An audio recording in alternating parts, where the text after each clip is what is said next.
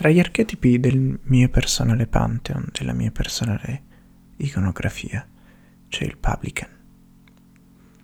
Perché dovete immaginare un pub in una sera d'inverno, quindi un po' buio, musica in sottofondo, ma non così forte che sovrasti, solo che riempie silenzi imbarazzati.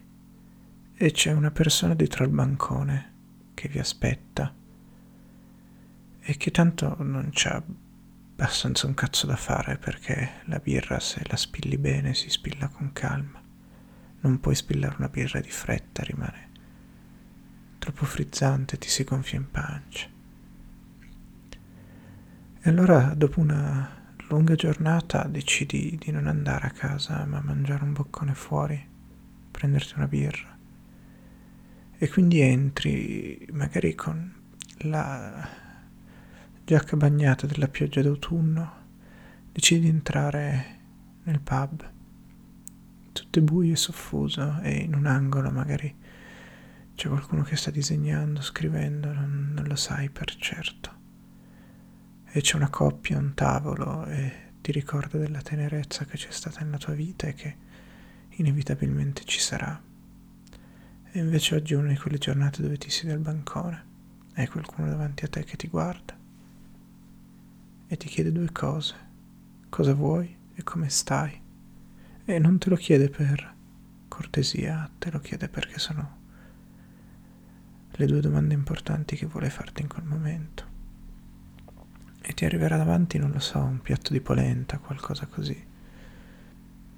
Una birra scura per mantenere il tono del, della situazione.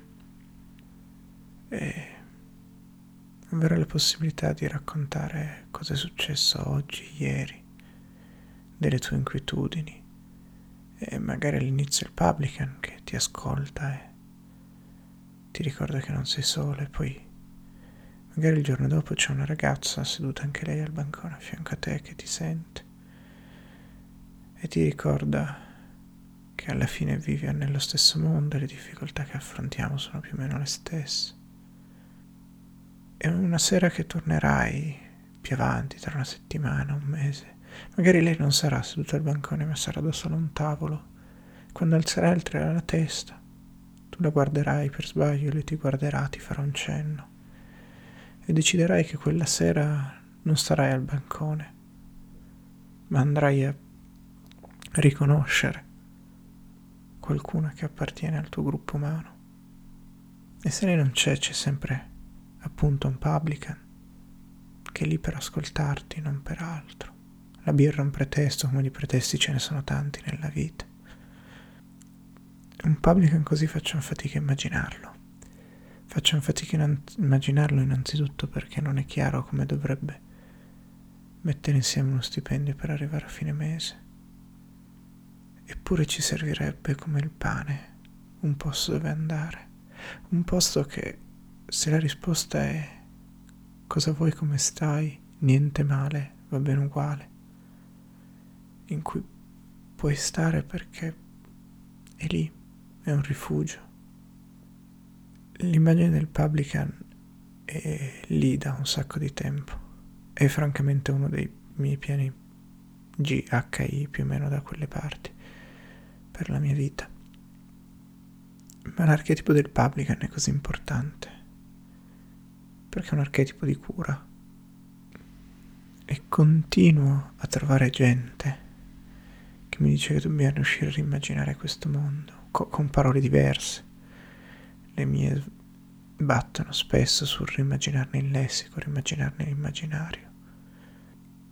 E più ci penso, più credo che al di là di immaginare il cambiamento del collettivo che vogliamo, la sfida grossa sia immaginare il cambiamento dell'individuale che vogliamo, riuscire a rimmaginare l'uomo, la donna, l'essere umano, riuscire a capire chi è l'individuo che abita il nostro futuro, perché alla fine il, la grande impresa narrativa del neoliberismo è lì che avviene, è nel dare un'identità alle persone e poi da quella costruire il tutto.